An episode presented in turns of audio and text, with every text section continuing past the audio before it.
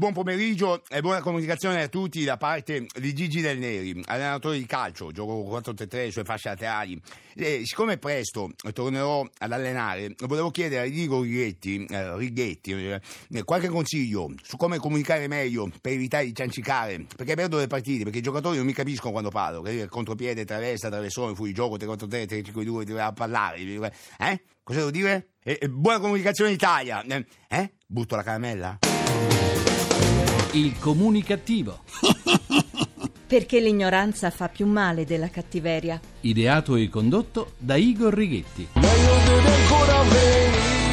Eh sì, il meglio deve ancora venire. Grazie a Luigi Del Neri per il suo saluto. Sì, getti la caramella Del Neri, sì. Del Neri scaturito dalle corde vocali aliene dell'attore imitatore Gennaro Calabrese che saluto. Buona comunicazione Italia comunicativa dal vostro comunicativo di fiducia Igor Righetti. Bentornati alla nostra terapia radiofonica del gruppo Fuori dal Coro numero 2121 col 121, ultimo giorno di programmazione di questa undicesima edizione. La terapia di sana comunicativeria del comunicativo continuerà tutta l'estate in televisione su Rai 1 all'interno di Uno Mattina mattina. Da settembre ripartirà anche su Rai 2 in diretta il giovedì mattina all'interno di TG2 insieme. Con molti di voi quest'estate ci conosceremo di persona in vari eventi ai quali parteciperò. Il 12 luglio a Tolentino in occasione della Biennale Internazionale dell'Umorismo nell'Arte, il cui direttore artistico è Evio Ermas Ercoli, in cui è prevista una rassegna sul mio prozio Alberto Sordi, il 3 agosto a Carrara con il premio all'eccellenza e in tante altre città italiane. Cominciamo la terapia parlando di naturismo. È arrivato il caldo e con esso la voglia di liberarsi dagli indumenti momenti, ma per chi è in città e lavora, l'unico modo per alleggerirsi un po' è nel tessuto dei pantaloni e della camicia. Ma la mente può librarsi e sognare spiagge battute dal vento e freschi e verdeggianti laghetti alpini. Ridurre gli indumenti all'indispensabile è la parola d'ordine per affrontare il caldo estivo. E molti in Italia, con la frase ridurre gli indumenti, ne intendono l'abolizione totale. Dai tanti sondaggi che vengono fatti sulle nostre abitudini, ce ne sono alcuni che hanno analizzato il fenomeno del nudismo turismo. Ebbene, nella pudica Italia c'è almeno un milione di persone che pratica il naturismo, una quantità impensata che è comunque minima se rapportata con i 40 milioni di nudisti americani e i 30 milioni di quelli europei, ma comunque molto più alta di ciò che ci si aspettava. E l'industria del turismo, con la crisi che avanza, è a loro che guarda con rinnovato interesse. I naturisti, si sa, amano luoghi lontani dal caos, prediligono spiagge e campeggi dove stare a contatto con la natura. Fino a non molto tempo fa i naturisti erano visti con sospetto dagli indigeni, venivano considerati come persone strane, un po' eccentriche e molto esibizioniste. Poi le menti si sono un po' aperte, ci si è resi conto che è un modo di intendere la vita. Così, in assenza di una normativa nazionale che regoli il settore del naturismo, le varie regioni elaborano progetti di legge per singole, improvvisate oasi naturiste. A prendere atto in modo ufficiale di questa forma di turismo è stata di recente la regione Abruzzo, che ha elaborato fatto alcune proposte per attirare l'attenzione di questo milione di persone. A seguire si sono mosse altre regioni come Lazio, Sicilia e Veneto. L'unica regione che si era data una normativa sul naturismo è l'Emilia-Romagna, che già dal 2006 prevede forme di turismo naturistico. Fanno gola non tanto i naturisti italiani, che pure sono molti, ma i 30 milioni di naturisti olandesi, tedeschi e francesi che verrebbero molto volentieri in Italia, ma di certo senza costume da bagno. Eh, il guaio è che da noi le spiagge autorizzate a questo tipo di turismo sono appena quattro, e dico quattro, siore e siori. Le tante proposte di leggi regionali presentate sono ferme in Commissione Affari Sociali da tanti, ma tanti anni e nessuno osa discuterle. Forse sarebbe il caso che ci si desse una mossa e che si aprisse quel cassetto. Come si fa a rinunciare a una simile mole di turismo? Come si fa? E poi, quali motivi possono mai esserci oggi per non prendere in mano una tale opportunità? Insomma, cari amministratori, della cosa pubblica, levatevi le bende che vi coprono gli occhi e provate a guardare in quale società viviamo, quali le necessità, quali le possibilità, ma datevi una mossa. E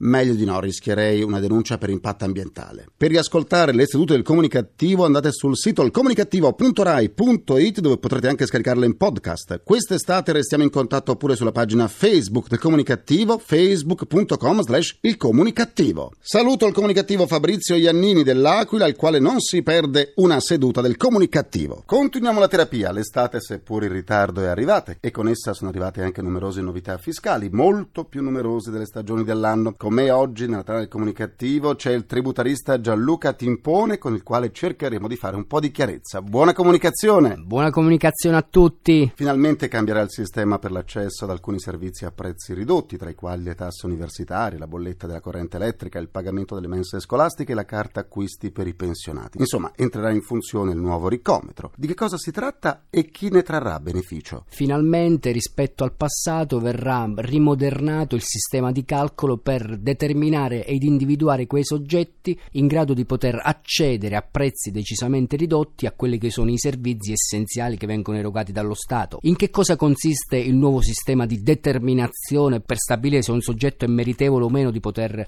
ottenere questi servizi a prezzi politici e quindi a prezzi agevolati? In primis, con il nuovo riccometro vengono individuati tutti quelli che sono i beni facenti parte di un determinato soggetto, viene inserito quello che è il reddito di un determinato soggetto e soprattutto tutti quelli che sono le disponibilità, ossia le disponibilità sui conti correnti bancari. Viene effettuata una sommatoria, viene effettuato un determinato calcolo e se il soggetto rientra nelle fasce che ogni singola regione stabilirà, potrà beneficiare di sconti. L'unica novità, tra virgolette, negativa è che penalizzerà tutti i soggetti che sono proprietari di immobili, in quanto rispetto alla vecchia determinazione, quindi rispetto al vecchio calcolo che veniva effettuato, il valore degli immobili viene rivalutato del 60%, per cui probabilmente la fascia di appartenenza sarà più elevata rispetto al passato. È giusto che ciò avvenga in quanto chi dispone di maggiore ricchezza non, non è giusto che scavalchi nell'ambito delle graduatorie soggetti che non hanno la possibilità di potersi permettere l'accesso a determinati servizi essenziali. Dottor Timpone, il garante della privacy ha dato l'ok all'Agenzia delle Entrate per la consultazione dei dati bancari per combattere l'evasione fiscale, una svolta epocale che dice addio al segreto bancario. Quali le conseguenze e quali le modalità operative di questo nuovo sistema? Entro ottobre tutti gli istituti di credito dovranno obbligatoriamente trasmettere tutte le informazioni bancarie, ossia tutti i saldi dell'inizio e della fine dell'anno, tutti gli addebiti e gli accrediti di un determinato conto corrente facenti capo ad un determinato soggetto. In che termini verrà utilizzata questa nuova informazione? Le informazioni affluiranno nel solito cervellone dell'Agenzia delle Entrate e tramite un apposito software, ossia il cosiddetto Serpico, servizi per il contribuente, che richiama anche un vecchio poliziotto che scovava rispetto diciamo a quello che serve eh, in Italia gli evasori viene utilizzato esclusivamente per determinare delle liste preselettive da sottoporre ad un eventuale accertamento qualora si verificano delle incongruenze. C'è stata la proroga all'8 luglio dei versamenti da modello unico. Quali soggetti interessati? Principalmente la proroga riguarda esclusivamente quei soggetti che sono sottoposti ai cosiddetti studi di settore, quindi non riguarda tutti riguarda quindi quei soggetti laddove sono obbligati a compilare un modello all'interno della dichiarazione dei redditi che prende appunto il nome di studio di settore. Lo studio di settore non è altro che uno strumento utilizzato sempre dall'Agenzia delle Entrate per verificare se un soggetto relativamente alla determinata attività che va a svolgere è in linea o meno con una serie di parametri che vengono inseriti nell'ambito del modello stesso. Grazie al tributarista Gianluca Timpone e buona comunicazione. Buona comunicazione a tutti. Lo stipendio regge malamente alle tasse che fregano le masse. C'è la luce, il gas e il condominio. Soffermiamoci ora sul rapporto degli italiani con la lettura. In occasione del Salone del Libro a Torino, l'Associazione Italiana Editori ha reso pubblico lo stato in cui versa la nostra editoria. Ebbene, non ci crederete, ma oltre il 50% della popolazione, signore e signori, oltre il 50% della popolazione non legge nemmeno un libro all'anno. Oh mio Dio! Oh mio Dio! Sì. E le percentuali si riducono di anno in anno. Stando così le cose si potrebbe pensare che, stante un mercato così difficile, le case editrici avrebbero ridotto il numero delle pubblicazioni. Invece no, invece no. La miriade di case editrici, pensate che in Italia se ne contano più di 2000, ha dato alle stampe qualcosa come 64.000 libri, registrando un più 11% sui titoli dell'anno precedente. Un ottimismo fuori misura. Tanti libri dunque, la maggior parte dei quali resterà invenduta. Del resto, gli italiani pur di non leggere sono disposti anche a scrivere. Ma se da una parte il numero dei lettori diminuisce, dall'altra parte aumentano i casi di analfabetismo di ritorno. Ben il 5% degli italiani non è in grado di decifrare singole cifre o lettere e il 33% non riesce a capire o scrivere una frase breve. Non posso pensarci ora, se no divento pazza. Ci penserò domani. Sì, è meglio, signora Rossella O'Hara, sì. Queste informazioni fanno rabbrividire. Siamo un popolo di ignoranti che non sa di esserlo. Forse è da questa constatazione che dovrebbero partire i nostri politici. Ma loro probabilmente conoscono bene questi dati e forse è per questo che si parla tanto in televisione, luogo dove non è richiesta la lettura. Ma un dato positivo c'è. Bambini e ragazzi leggono più degli adulti. Purtroppo però dopo i 14 anni la lettura diminuisce con la crescita in parallelo dell'utilizzo di internet. Ne parliamo con la direttrice editoriale di Eurilink Edizioni Stefania Lazzaricelli. Buona comunicazione. Buona comunicazione a lei e a tutti gli ascoltatori. Quali sono i motivi che fanno dell'Italia uno dei paesi europei in cui si acquistano e si leggono meno libri? Io penso che la storia sia un po' tormentata nel nostro paese e che questa motivazione sia lontana nel tempo, nel senso che al momento dell'unità d'Italia su 26 milioni di abitanti una percentuale di analfabeti era dell'80%. Nello stesso periodo in Inghilterra avevano già diffuso le pubblicazioni destinate agli operai che quali sapevano leggere e scrivere. Quindi la lingua italiana è diventata veramente italiana soltanto a partire dagli anni 50 con l'aiuto della televisione, la quale, se ricordiamo che te scuola riuscì a far avere, eh, a conseguire la licenza alimentare a 5 milioni di abitanti. Poi forse un po' la televisione ha cambiato rotta e ha, fa- ha distolto un po' verso la cultura eh, libraria e quant'altro i, i telespettatori e anche le nuove tecnologie in qualche modo hanno offerto una tale varietà di, di eh, mezzi per acquisire la conoscenza che forse ha distolto gli italiani dai libri. Ecco, l'unica cosa è che effettivamente adesso c'è un po' di ripresa, non soltanto in Europa ma anche in Italia, su, almeno nei confronti del libro stampato.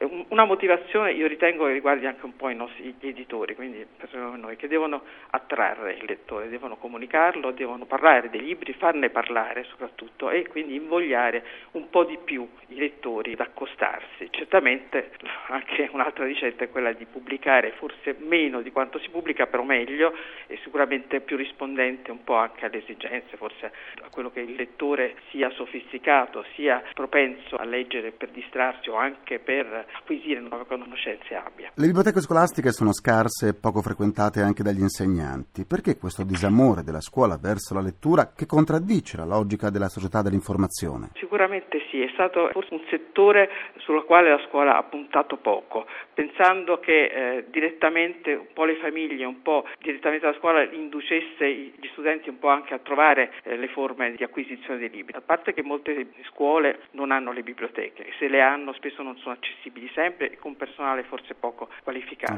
Si sta muovendo molto adesso, però effettivamente le, le università e le scuole devono trovare un modo per rendere la biblioteca un luogo di incontro, un luogo di discussione dove i libri ci sono, sono aggiornati. Molto spesso si pensa che anche le biblioteche siano statiche, non ci siano aggiornamenti. Così non è perché anche noi che siamo una piccola casa editrice, l'Erilink, spesso veniamo dalle biblioteche più attive, veniamo chiamati per poter ottenere i libri che magari loro in quel momento non hanno trovato. Grazie Stefania Lazzaricelli, direttrice editoriale di Eurilink Edizioni e buona comunicazione. Grazie, buona comunicazione a tutti.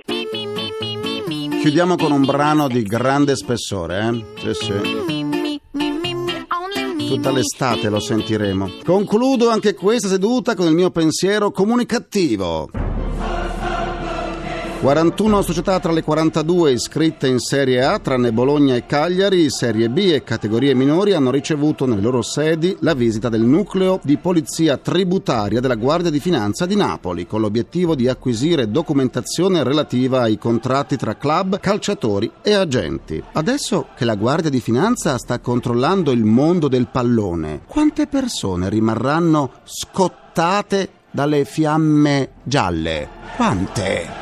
Eh sì. Ringrazio gli implacabili complici Vittorio Lapi Valtrighetti Carapagliaio, ringraziamento ai coordinatori di Radio 1 e alla funzionaria Antonella Masi. Grazie anche a Francesco Arcuri. Alla console, alla console. Alla console tra gli immancabili. Folletti, quali quest'estate andranno a folleggiare, c'è Paolo Cimò che ringrazio. L'undicesima edizione della terapia radiofonica di sana comunicativa del comunicativo termina qui, è stato un grande piacere confrontarmi con tutti voi anche in questa edizione. Ormai siamo una famiglia di centinaia di migliaia di comunicativi, di cui tantissimi giovani e giovanissimi. Grazie a tutti voi per l'affetto che ancora una volta mi avete dimostrato. La terapia del comunicativo continuerà tutta l'estate in televisione su Rai 1 all'interno di Uno Mattina e da settembre ripartirà anche su Rai 2, in diretta il giovedì mattina all'interno di TG2 insieme. Buona comunicazione, buona estate dal vostro portatore sano di comunicattiveria, quella sempre, ci mancherebbe altro. Igor Righetti, vi lascio al GR1. Grazie. Il comunicativo.